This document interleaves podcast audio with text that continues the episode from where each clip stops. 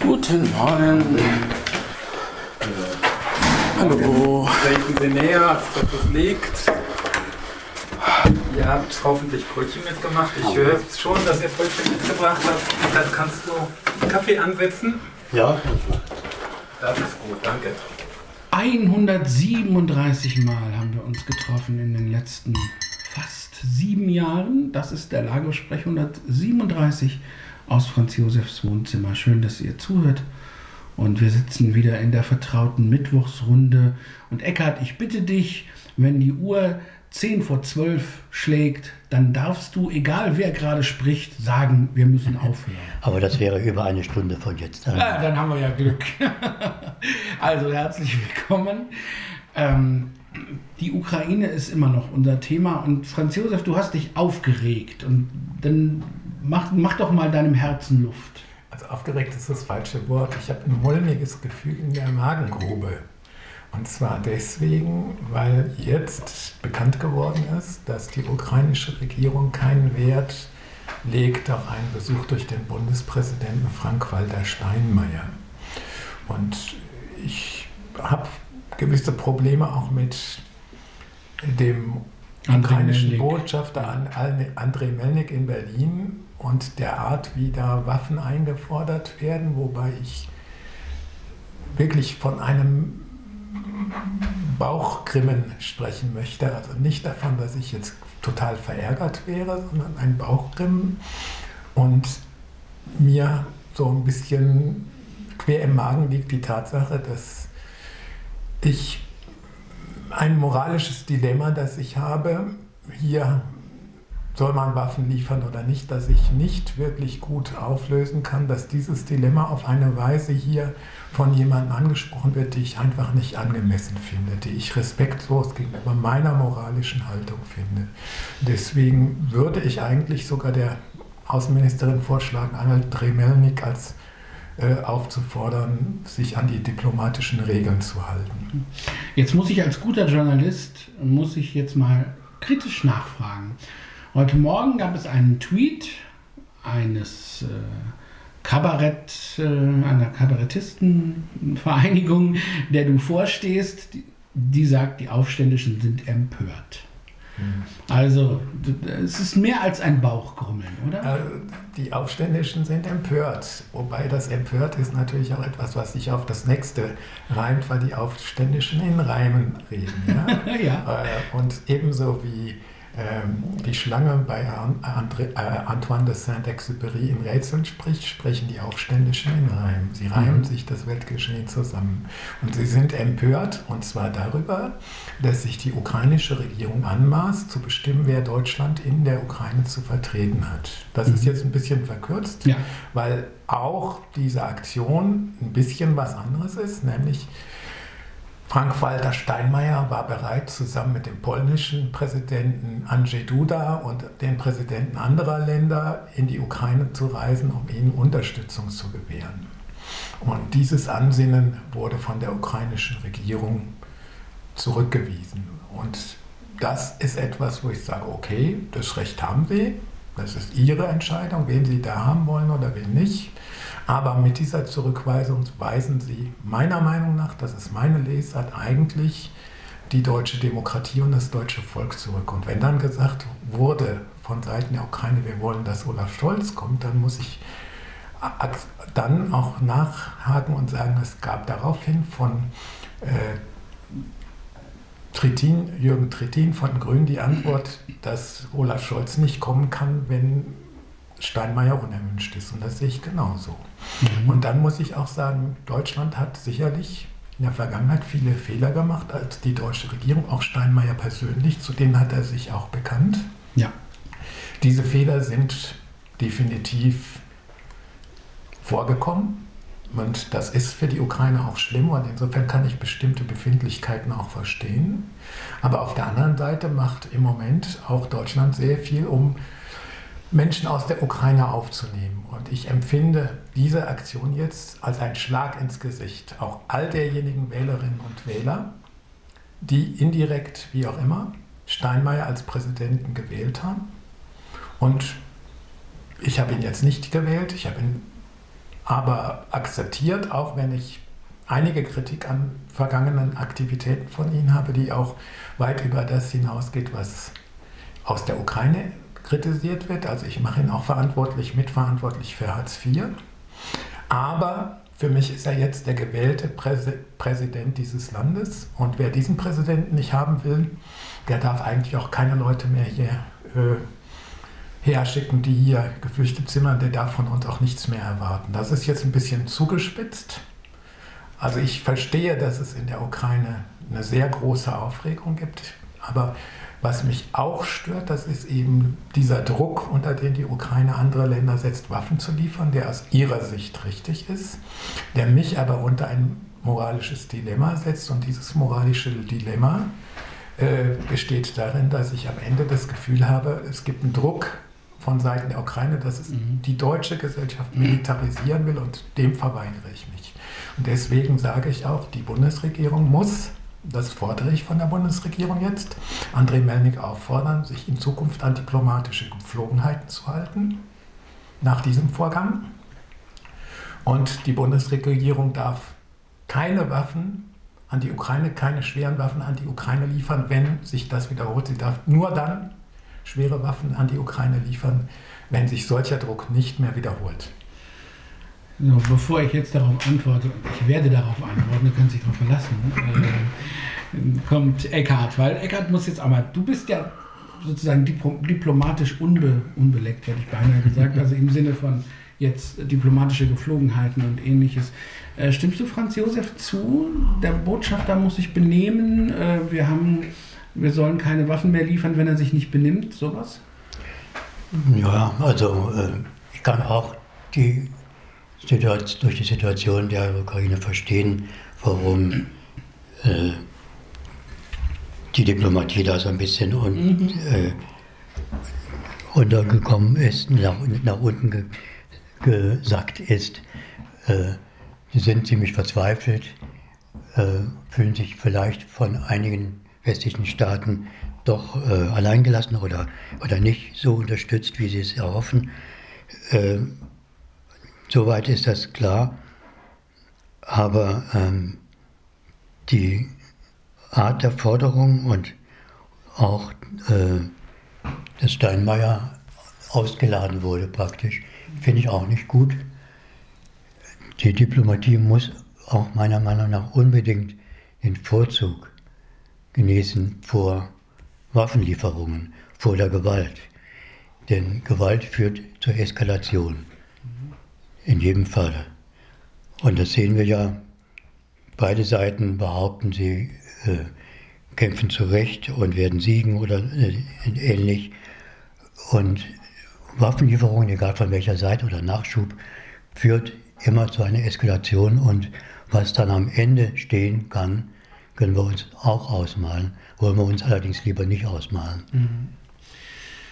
Also ich bin ganz sicher, erstmal auf, der, auf diesen letzten Punkt zu antworten, ganz kurz nur, äh, ich bin ganz sicher, mit Putin kann man nicht diplomatisch verhandeln. Ich glaube, das ist vorbei. Ich glaube, das ist, äh, ich glaube nicht, dass er sich an getroffene Vereinbarungen halten würde. Ich glaube, da ist die Diplomatie tatsächlich am Ende. Und darüber müssen wir auch reden, dass unsere wertegebundene ähm, Politik ähm, gescheitert ist. Das ist so eine Geschichte, da muss man, also zumindest vorläufig gescheitert ist, bis man auch auf der anderen Seite wieder Menschen hat, die wertegebundene Politik machen wollen. Ich glaube, das ist auch ein ganz, ganz entscheidender Punkt. Aber der zweite, da muss ich ehrlich sagen, Franz Josef, ähm, wir betreiben so ein bisschen eine deutsche Nabelschau. Kann ich auch ein Stück weit nachvollziehen. Wir haben unsere geschichtlichen Erfahrungen gemacht, deshalb sitzen wir jetzt auf dem Ross, dass wir sagen, also erstens alles mit friedlichen Mitteln, die Diplomatie muss vorne sein und keine Waffen mehr, wenn, wenn der sich nicht benimmt. Das ist so ein, da muss ich sagen, ähm, das trägt der Bevölkerung der Ukraine nicht Rechnung. Und ich kann den, ich kann den Ärger oder auch das Magengrummeln, um deine Formulierung zu benutzen, verstehen.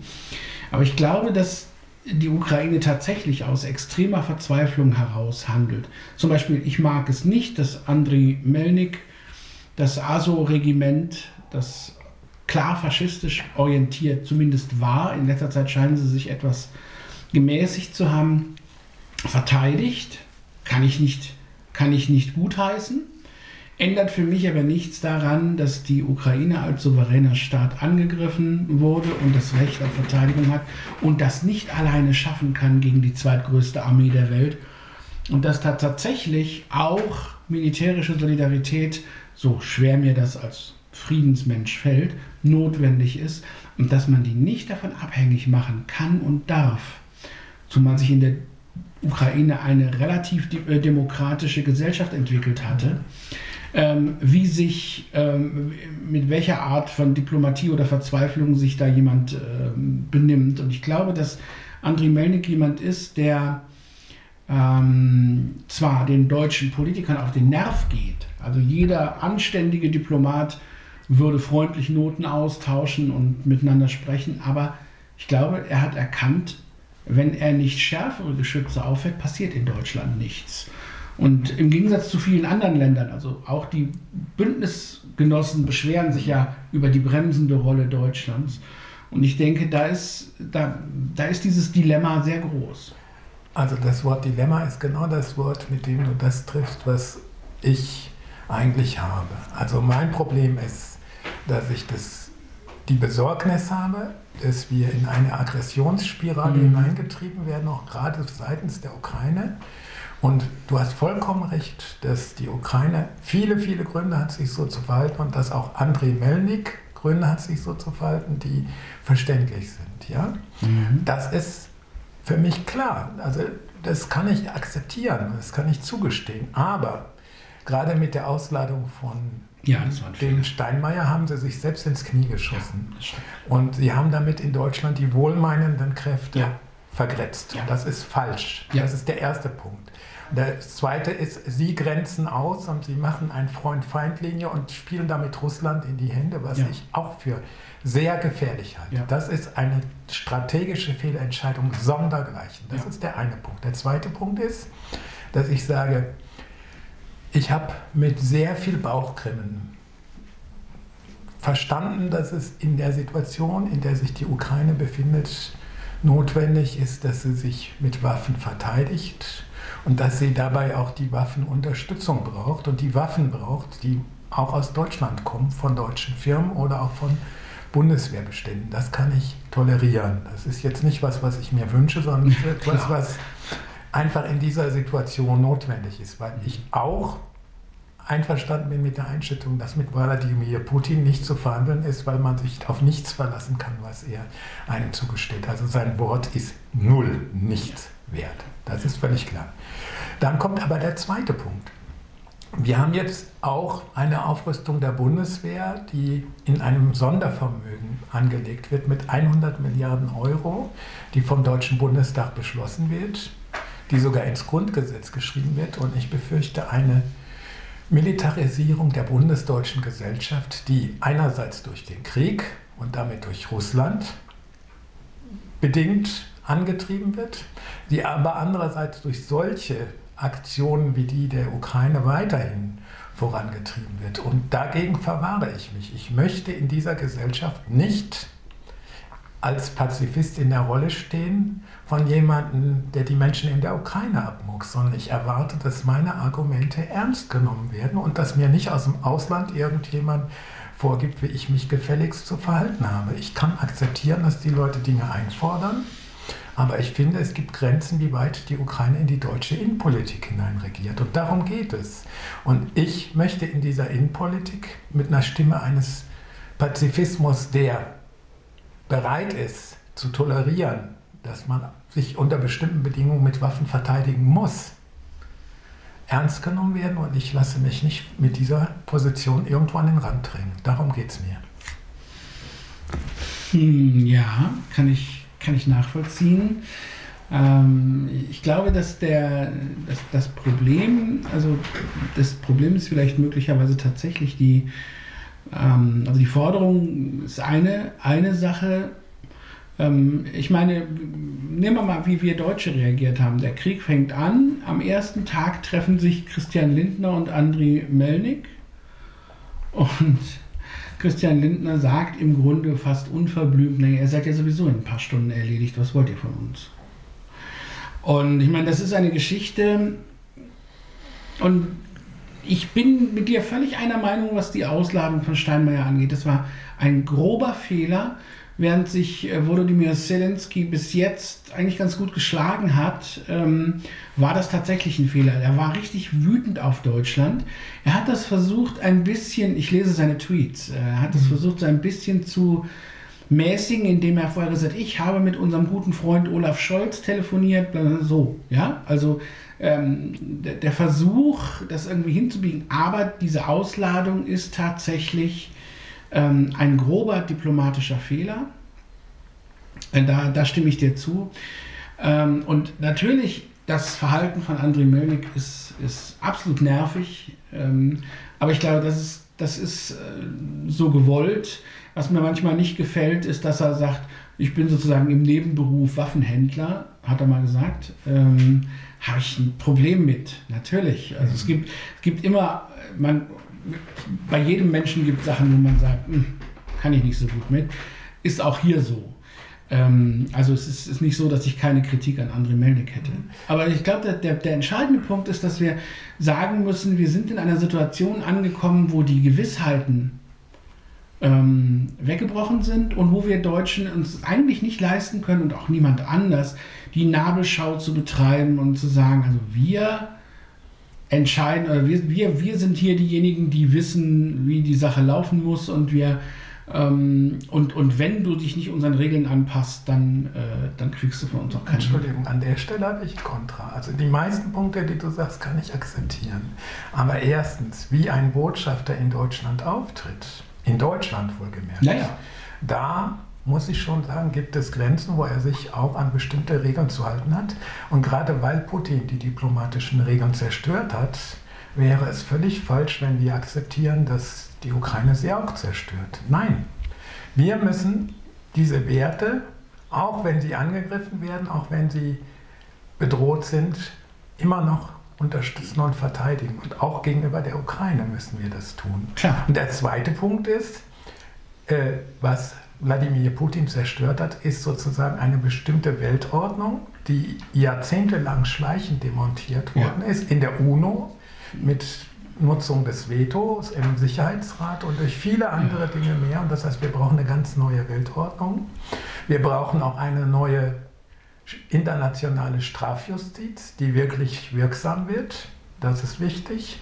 Aber das Zweite ist die Bundesregierung als solche die muss für sich entscheiden, was sie tut.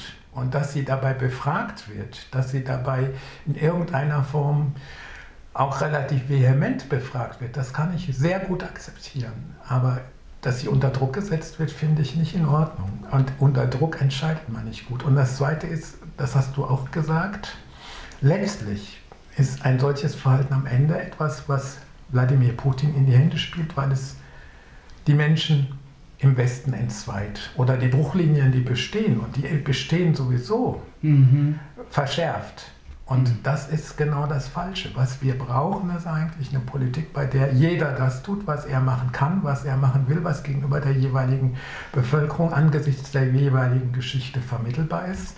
Und wir haben nun mal unsere Geschichte. Ich habe nun mal meine Geschichte und ich bin nicht bereit, alle meine persönlichen Errungenschaften, Entwicklungen, Erkenntnisse einfach nur deswegen über Bord zu werfen, weil irgendein André Melnik in Berlin rumprollt oder irgendein Volodymyr Zelensky da auf Frank-Walter Steinmeier stinkig ist. Wie gesagt, ich bin kein Fan von Steinmeier in der Vergangenheit gewesen und ich finde, er hat immer noch weitere Wundepunkte, die er aufzuarbeiten hat, wie zum Beispiel, Harz, ja. ja. wie zum Beispiel das ganze Harz-Regime, ja.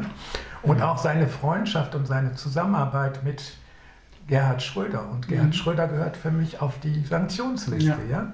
Und das sind für mich klare Punkte. Ja. Aber auf der anderen Seite sage ich, ich möchte nicht, dass sich Deutschland als Land und die Gesellschaft, die bundesdeutsche Gesellschaft, unter Druck setzen lässt, pazifistische Positionen, die es hier gibt und die es aus gutem, gutem Grund gibt, einfach in die Tonne zu treten, sondern ich finde, wir müssen darüber diskutieren. Und diese Befindlichkeiten, wo du sagst, Nabelschau, nein, das ist keine Nabelschau, sondern das sind die Befindlichkeiten der Menschen hier. Und wir sind hier. Und wir müssen uns klar machen, natürlich kämpft die Ukraine letztlich einen Krieg, der auch um unsere Freiheit geht. Aber wir müssen uns dabei auch die Frage stellen, wie wollen wir unsere Freiheit verteidigen, hier und in der Ukraine? Und das ist unsere Sache. Und ich lasse mich da nicht unter Druck setzen und ich kann den Druck, der da gemacht wird, jetzt ab einem bestimmten Punkt auch nicht mehr gutheißen. Er ist nicht mehr gut. Er ist verständlich, aber er ist nicht mehr gut. Ist das wirklich, äh, Eckhard, ich weiß nicht, siehst du das auch so, dass, es um die, dass, dass die Menschen hier in Deutschland ähm, eben pazifistisch sind und deswegen. Sind ja nicht alle, ist ja eine kleine Zahl vielleicht nur, aber. Aber um die, um, die, um die geht es, hast du ja gesagt. Es geht, geht darum, dass wir hier aus unserer, aufgrund unserer Geschichte ähm, äh, natürlich äh, deswegen auch pazifistisch sein sollten und, und es geht um die Leute hier, die, die das sind. Ähm, und ich frage mich manchmal, wie viele sind das hier? Wie viel haben wir hier aus der Geschichte tatsächlich gelernt? Ich habe da manchmal so meine Zweifel, wenn ich das, äh, wenn ich mir das mich so umschaue, auch mit der mit dem Rechtsruck. Ich habe jetzt gelesen, 31 Prozent aller Deutschen wollen eine, ein System-Change, äh, sind mit der Demokratie unzufrieden, ähm, sagen, es ist nur eine Scheindemokratie. Es sind ganz, ganz viele Rechtsextreme. Ähm, sind wir da wirklich so viel weiter? Hast du zum Beispiel, Eckert, als, als jemand, der nicht so viel in der Politik rumturnt, das Gefühl, dass wir so viel gelernt haben? Äh, gar nicht so sehr. Also äh, die Menschen, die den Zweiten Weltkrieg noch erlebt haben oder äh, entsprechende ähm, Repressalien und äh, Ängste, die den unmittelbar erlebt haben, äh, sind sehr selten geworden. Die sind meistens inzwischen sehr alt oder verstorben und die folgende Generation, zu der wir auch gehören, kennt diese, dieses Leid und diese Probleme nicht aus eigener Erfahrung. Ja. Das ist ein wesentlicher Grund, finde ich, warum wir da, warum viele Menschen in Deutschland da nicht so äh, innerlich so stark berührt sind von der Geschichte, wie es eigentlich wünschenswert wäre. Also wir müssen pazifistisch sein, da stimme ich dir zu. Franz Josef. Das, ich glaube, das ist auch, wir dürfen diese Werte auch auf keinen Fall aufgeben. Also auch da bin ich ganz, bin ich ganz bei dir. Das Problem, das ich im Moment halt sehe, ist, wie gehen wir mit dieser total veränderten Ordnung um? Und ich glaube, da kommen wir auch zu dem Punkt, den ich auf jeden Fall noch mit ansprechen will, weil ich glaube, viele Menschen spüren das. Also, dass die Realität und die die Soll-Realität, also die, der Wunsch oder die, die eigene Wertevorstellung so weit auseinanderklaffen inzwischen, dass sie ziemlich ausgebrannt sind. Ja, das ist genau mein Problem, das ich habe. Mein Problem ist, dass durch einen solchen Druck die Menschen in Deutschland auch unter Druck geraten, zusätzlich. Also die Menschen hier haben Angst, die haben Sorge, die haben unter Corona gelitten, die haben Angst vor einem Krieg, der immer näher rückt. Und ich sage das jetzt mal ganz deutlich, ich habe viele, viele Gespräche mit meinem Großvater mütterlicherseits, mit mhm. meinem Vater geführt, mit anderen Leuten, die den Krieg miterlebt haben, mhm. mit Überlebenden der Shoah, mit ja. Gerechten unter den Völkern. Und ich habe immer wieder und immer wieder von allen immer eins gehört, Krieg ist ein Verbrechen. Ja. Und es gibt keinen Krieg ohne Verbrechen, es gibt keinen Krieg ohne Kriegsverbrechen. Und ich behaupte, es gibt auch Kriegsverbrechen auf der Seite der Ukraine, wenngleich wahrscheinlich sehr wenige im Vergleich zu dem, was auf der anderen Seite geschieht. Ja. Aber für mich geht es um das, was du eben ein bisschen, äh, wie soll man sagen, in einer Weise beschrieben hast, die ich so nicht teile. Also es geht um das Ziel einer Gesellschaft ohne Krieg. Und diese Gesellschaft und diese Verweigerung von Krieg ist eine Haltung, die notwendig ist, um voranzukommen in der gesellschaftlichen Entwicklung der Menschheit. Jeder Krieg ist falsch. Ja. Dann gibt es Situationen, Ausnahmesituationen, in denen einem letztlich nichts anderes übrig bleibt als Notwehr. Und das Notwehrrecht ist eben ein Recht, das es eben auch gibt. Und von diesem Notwehrrecht macht jetzt das Land Ukraine in seiner Gänze Gebrauch zu Recht. Und dann ist es auch richtig, dass man Nothilfe betreibt. Also dass man diesen Menschen, der in Notwehrsituation sich befindet, dann unterstützt. Das kann Deutschland tun, das soll Deutschland tun. Deswegen bin ich sogar dafür, dass man schwere Waffen oder auch sogar Flugzeuge an die Ukraine liefern kann. Also das kann ich tolerieren. Das finde ich nicht gut, aber ich finde es in dieser Situation unvermeidbar. Ja. Und das ist der Punkt. Aber was ich nicht tolerieren kann, ist, dass sich Deutschland jetzt unter Druck setzen lässt und dass das Ganze jetzt unter einem Druck, hoppla die hopp, Hass hektisch und in Eile, äh, dazu führt, dass dieses gesamte Gebäude in Zwang gerät. Das heißt, die einmalige Aktion als solche kann ich tolerieren, mhm. aber den Druck, der sozusagen eine dauerhafte Veränderung herbeiführt, den will ich nicht akzeptieren. Diese dauerhaft müssen wir trotz aller dieser peinlichen Wahrheit festhalten an unseren Werten. Und ich muss noch eines dazu sagen. Ich habe in letzter Zeit ganz, ganz viele Menschen, die zu mir kommen, die sich bei mir ausjammern über die Probleme, die sie haben wegen Corona, wegen Einsamkeit, wegen diesem, wegen dem und die immer sagen, du bist doch so ein optimistischer mhm. Mensch. Und ich muss sagen, wenn ich jetzt an dieser Stelle diese Entwicklung sehe, dann geht mir mein Optimismus mhm. endgültig über den Bach. Dann ja. sage ich, das geht nicht mehr. Also entweder, entweder müssen wir immer noch mit einer Utopie, mit einer Zukunft, die wertebasiert ist, in der Politik antreten, wohl wissend, dass wir nicht alles erreichen werden. Oder aber wir schmeißen alles über den Haufen und dann können wir uns auch gleich die Kugel geben. Mhm. Ja. Das ist, darauf, da wollte ich auch noch hin heute, bevor wir das, weil das ist, ich glaube, das ist ein ganz wichtiger Punkt.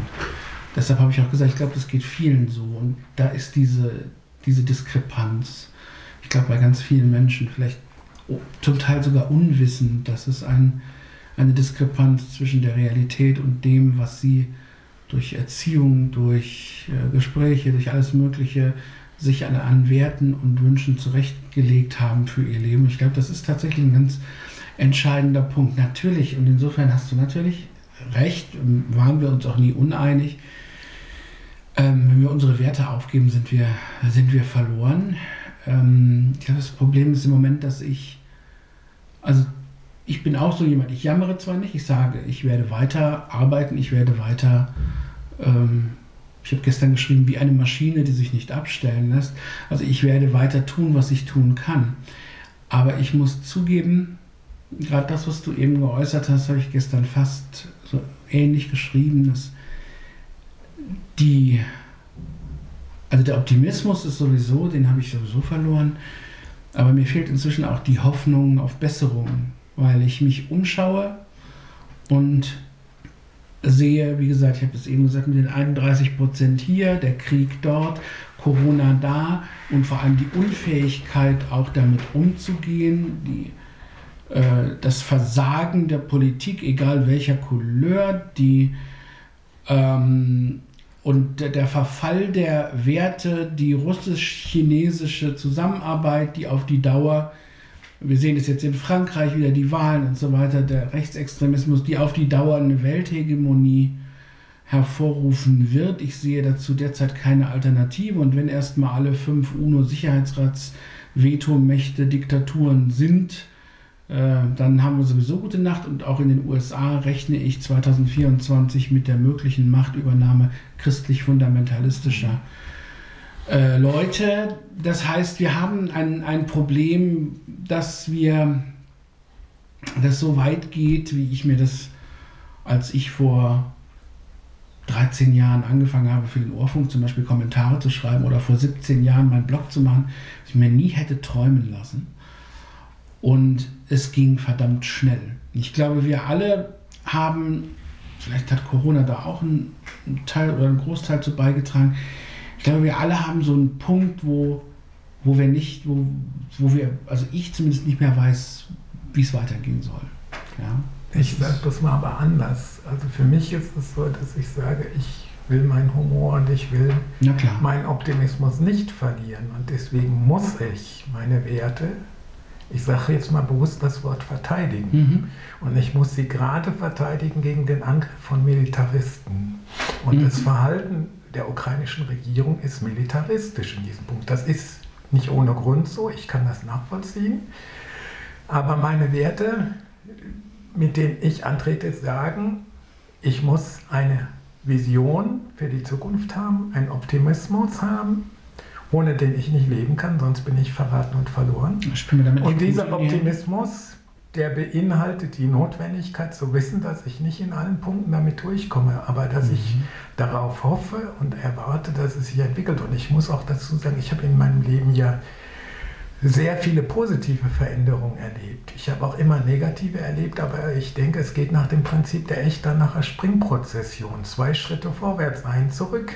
Und mhm. das ist im Moment leider so, dass dieser Schritt zurück ein ziemlich übler Schritt ja. ist und wir dabei auf ziemlich glitschige äh, Terrains geraten. Aber gerade deswegen ist es für mich so wichtig, dass ich sage, ich muss die grundsätzliche pazifistische Position unbedingt schützen. Ich muss sie unbedingt bewahren. Und ich kann sagen, okay, man kann in einer bestimmten Situation auch mal äh, einen Abstrich machen. Aber für mich ist jede Utopie, jede Vision ist so wie die Fähre, die von Melem nach Königswinter fährt. Ich benutze immer gern diesen Vergleich. Ja.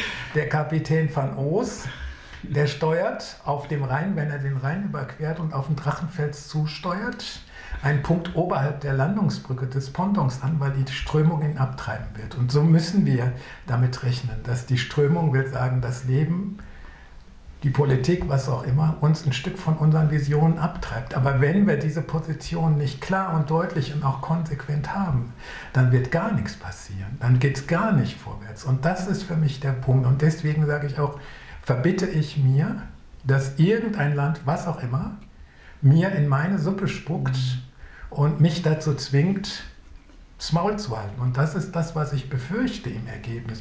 Und das bin ich nicht zu bereit. Ich, ich bin für Meinungsfreiheit und auch für die Freiheit, Pazifismus weiterhin zu vertreten, in einer bestimmten Form und dafür stehe ich. Und nochmal die Frage, die ich dazwischendurch die leider bösartigerweise hineingeworfen habe.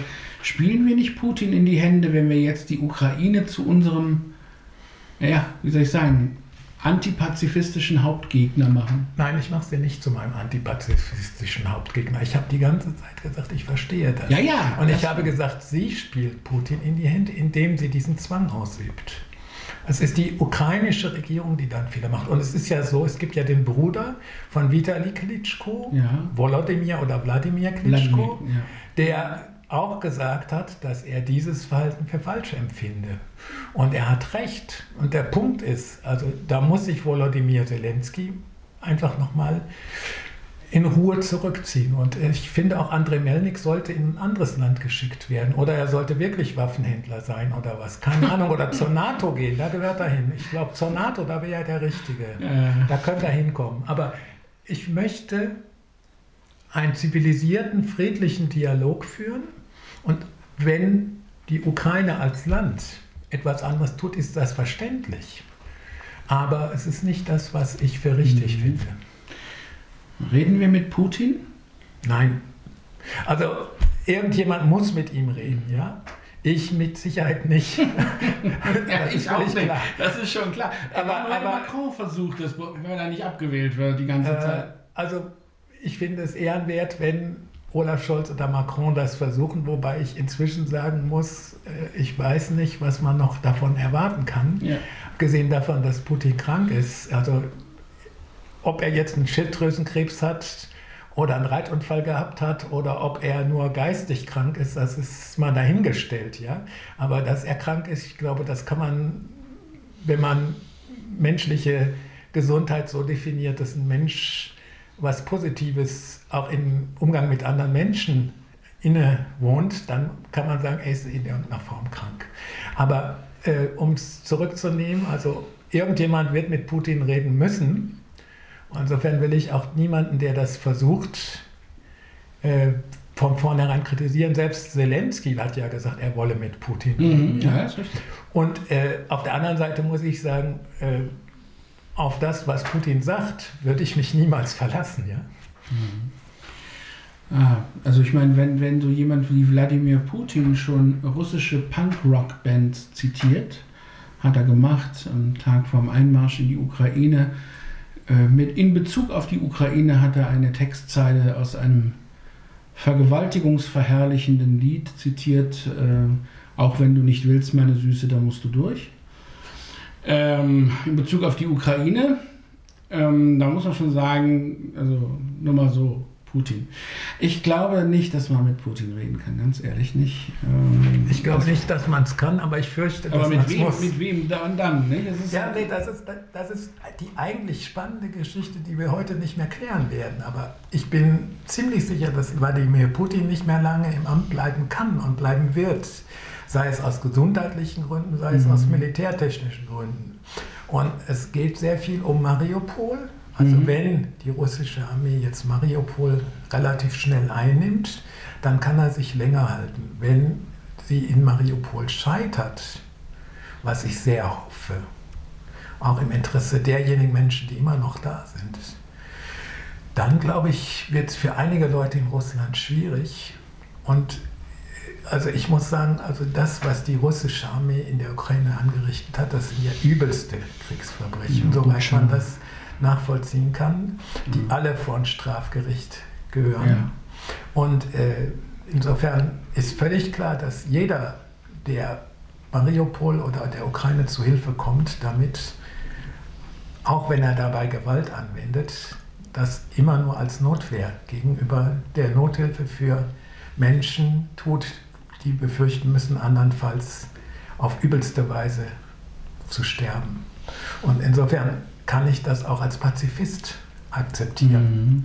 Aber wie gesagt, also mir geht es darum, dass ich sage, ich möchte eine Wertediskussion führen können, führen dürfen. Und ich finde, wir müssen sie führen, wo wir hin wollen. Und die andere Frage ist, was uns aufgezwungen wird. Und dann sage ich mir, die Ukraine zwingt uns was auf und das tut sie, weil Russland ihr das aufgezwungen hat. Also sie ist da nur der Weitertransport. Ja, ja, ja. Das muss man auch sehen. Also Zelensky ist nicht deswegen so hektisch oder auch Andrei Melnik, weil sie üble Menschen sind, sondern weil sie selber unter einem enormen Druck stehen. Ja? Das Verständnis dafür kann man auch aufbringen. Aber trotzdem finde ich, dass wir als Deutsche uns eines bestimmten Drucks dann an einer bestimmten Stelle auch erwehren müssen. Eckart, du hast den Kalten Krieg miterlebt, du hast die Zeit nach dem Kalten Krieg miterlebt. Ich glaube, du bist genauso Pazifist wie wir. Davon ja. gehe ich jetzt einfach mal mhm. aus. Mhm. Ähm, ist das bei dir auch so, wenn jetzt zum Beispiel diese, ja, die Bundeswehr soll aufgerüstet werden und ähnliches? Mhm. Wir haben schon den siebtgrößten Etat auf der Welt für, für Militärausgaben. Ist das für dich auch so besorgniserregend? Ja, durchaus. Ja? Ich habe auch ein mulmiges Gefühl. Und ich stimme Franz Josef im Wesentlichen zu, dass man die Hoffnung nicht aufgeben darf, auch wenn es schwierig ist oder schwieriger wird denn wenn man die Hoffnung aufgibt, hat man eigentlich schon sofort verloren. Mhm. Also Und ähm, genau, zu, äh, dazu, dass man mit Putin eigentlich nicht reden kann oder äh, wenn man früher glaubte, mit ihm reden zu müssen, ist es mhm. ziemlich zerstört. Ist mir auch klar. Es gab doch mal einen frommen Wunsch, ist neulich von Psychologen, die ihm einen Brief schreiben wollten, äh, wissenschaftlich fundiert und äh, irgendwie um ihn zu beeinflussen. Aha. Das fiel mir gerade wieder ein, das hatte ich ja, mal gelesen. Psychologen, ja. ich glaube, äh, ob es äh, verschiedenen, aus verschiedenen Ländern oder nur aus Deutschland war, weiß ich ja. jetzt nicht genau. Mhm. Die wollten ihm einen Brief schreiben und dann ist überhaupt die Frage, ob er den überhaupt jemals lesen würde. Äh, natürlich wird er keinen Erfolg meines Erachtens haben, aber es ist eben ein frommer Wunsch und eine, ein Versuch, irgendwie mit Fakten äh, etwas zu erreichen. Und wenn Putin krank ist, und dafür spricht einiges ne, psychologisch, dann wird das äh, im Sand verlaufen. Äh, das fiel mir jetzt dabei ein vorhin. Mhm. Und man kann Verschiedenes sich überlegen, aber es ist eine so verfahrene Situation, dass ich auch äh, den Begriff Notwehr für wichtig und richtig erachte, wo man dann manchmal nicht einfach anders kann, als für eine gewisse Zeit in einem gewissen Maß Hilfe zur Notwehr zu leisten.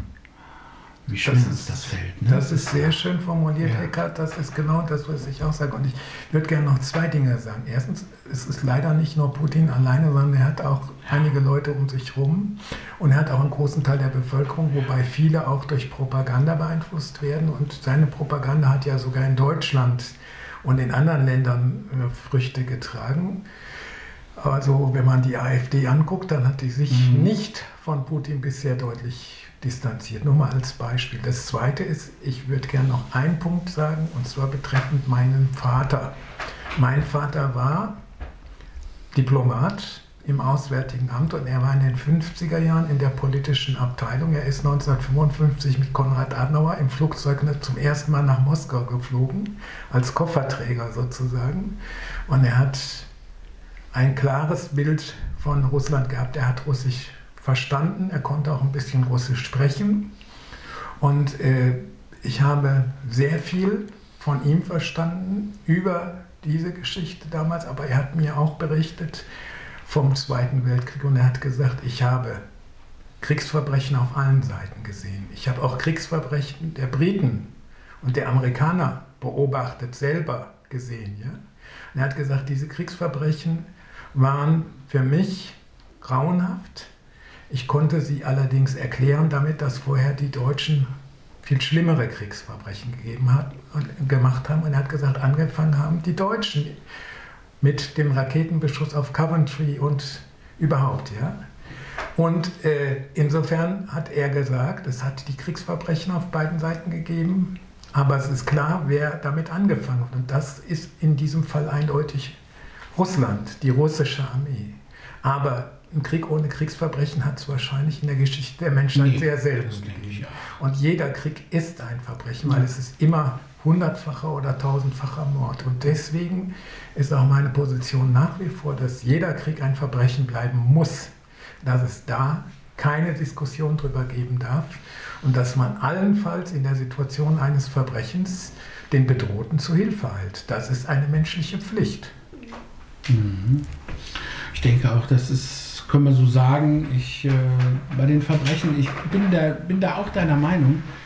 Ähm, es ist ein bisschen, da habe ich immer so ein bisschen Bauchgrimmen, wenn man die beiden Seiten vordergründig zunächst einmal gleichsetzt. Da beide begehen Kriegsverbrechen. Das ist so ein bisschen so wie, ähm, na, du hast deine Meinung, ich habe meine Meinung, die setzen wir dann gleich nebeneinander, die, faktenbasiert, aber du sagst ja dann Gott sei Dank im nächsten Satz, wer hat angefangen oder wer hat äh, schlimmere Kriegsverbrechen begangen. Also die Wertung gehört für mich auch unbedingt rein. Es gibt zum Beispiel, der Zweite Weltkrieg zum Beispiel ist für mich so ein Ding, dass ich sage, jawohl, die Alliierten haben auch Kriegsverbrechen begangen, weil es war Krieg. Ähm, mhm. aber sie haben letztendlich Europa befreit ähm, vom Nationalsozialismus und mhm. das ist für mich eher eine positive Tat als eine negative. Ja, also ja. mein Vater hat beschrieben, dass Flüchtlingstrecks von britischen Flugzeugen, Flugzeugen beschossen ja. worden sind und er sagt, er konnte den Piloten in der Kanzel erkennen und er musste auch sehen, dass das unbewaffnete Flüchtlinge waren. Ja? Und nur als Beispiel. Mhm. Und um es zurückzubringen, also für mich ist ein wichtiger Punkt, dass ich sage, also die Shoah war ein singuläres Ereignis, das man nicht gleichsetzen kann mit irgendwas anderem in der Geschichte. Aber es hat viele Kriege gegeben und wir müssen sehen, dass dieser Krieg für uns in Europa, wohlgemerkt für uns in Europa, derjenige ist, der am nächsten an den Zweiten Weltkrieg heranrückt, ja. in der Nähe uns gegenüber und in der Grausamkeit. Wenn wir aber zum Beispiel sehen, was in Äthiopien, in Tigray geschieht, dann sind das ähnliche Berichte. Systematische Vergewaltigung von ja. Frauen als ein bestimmtes Kriegsmittel und ähnlich. Und ich finde, das ist auch ein Punkt, der mich ein bisschen mit Brauchkrummeln ausstattet, dass man erlebt, wenn man bestimmte Landkreise anruft, dass die sagen, wir haben mit der Ukraine zu tun, wir haben für Flüchtlinge aus anderen Ländern im Moment ja. keine Zeit Super. in der Ausländerbehörde. Das haben sie dann später ein bisschen relativiert, aber es gibt so eine Tendenz, dass man jetzt sagt, die ukrainischen Geflüchtlinge sind die Guten und wenn hier aus der Ukraine jemand mit dunkler Hautfarbe kommt, dann wird er in Polen nicht durchgelassen. Ja. Und äh, das muss ich sagen, ist auch Rassismus. Und deswegen ist meine Position eben die, dass ich sage, wir müssen an den Werten festhalten, diese Werte schützen. Und gleichzeitig ist ganz klar, dass meine Solidarität den Menschen aus der Ukraine gehört, denen, die hier ankommen und denen, die aus irgendeinem Grund nie mehr die Chance haben, hier anzukommen. Und ich leide damit. Ich leide da. Ich würde sagen, wir machen hier mal einen Punkt ähm, und ähm, sprechen das nächste Mal vielleicht über was anderes und äh, zumindest wenn die Situation es zulässt, was man ja nie weiß. Ähm, es ist ein schwieriges Thema. Wir sind alle betroffen. Wir sind auch alle in diesem Dilemma und wir sind auch, glaube ich, alle, fühlen auch alle, der eine mehr, der andere weniger, den Druck, den Franz Josef beschrieben hat. Also ich will ihm da gar nicht widersprechen. Ähm, ähm, ich glaube, wir, wir werden uns, dieses Thema wird uns weiter beschäftigen, immer wieder, solange dieser Krieg dauert. Und auch nach dem Krieg, das müssen wir uns klar machen, ist die Situation nicht einfach vorbei. Es ist so viel zerstört worden, nicht nur materiell, sondern eigentlich auch im zwischenmenschlichen Bereich, vor allem im zwischenmenschlichen Bereich, vor allem was das Vertrauen angeht. Und ich glaube, wir werden noch lange über dieses Thema hm. sprechen. Ich würde vielleicht noch einen Satz hinzufügen. Auch viele Menschen in Russland, vor allen Dingen diejenigen, die nicht auf der Seite von Wladimir Putin sind, ja. sind auch Opfer Natürlich. dieses Kriegs. Und ein letztes, ich möchte eigentlich alle Menschen ermutigen, dadurch zu versuchen, eine positive Position zu finden, dass sie da, wo sie können, Hilfe leisten, Menschen unterstützen und auf diese Weise das Negative in was Positives umwandeln und negative Energie durch positive Energie ersetzen. Also unterstützt die Menschen, die hier sind, die geflüchtet sind und eure Hilfe brauchen, bitte tut das. Vielen Dank fürs Zuhören. Eckhard, du hast auch noch ein schönes Schlusswort. Ja, schön. Also ich hätte eigentlich nur gesagt, in diesem Sinne alles Gute und Hoffnung nicht aufgeben. Okay. Tschüss. Bis in zwei Wochen. Ciao. Tschüss. La, la, la,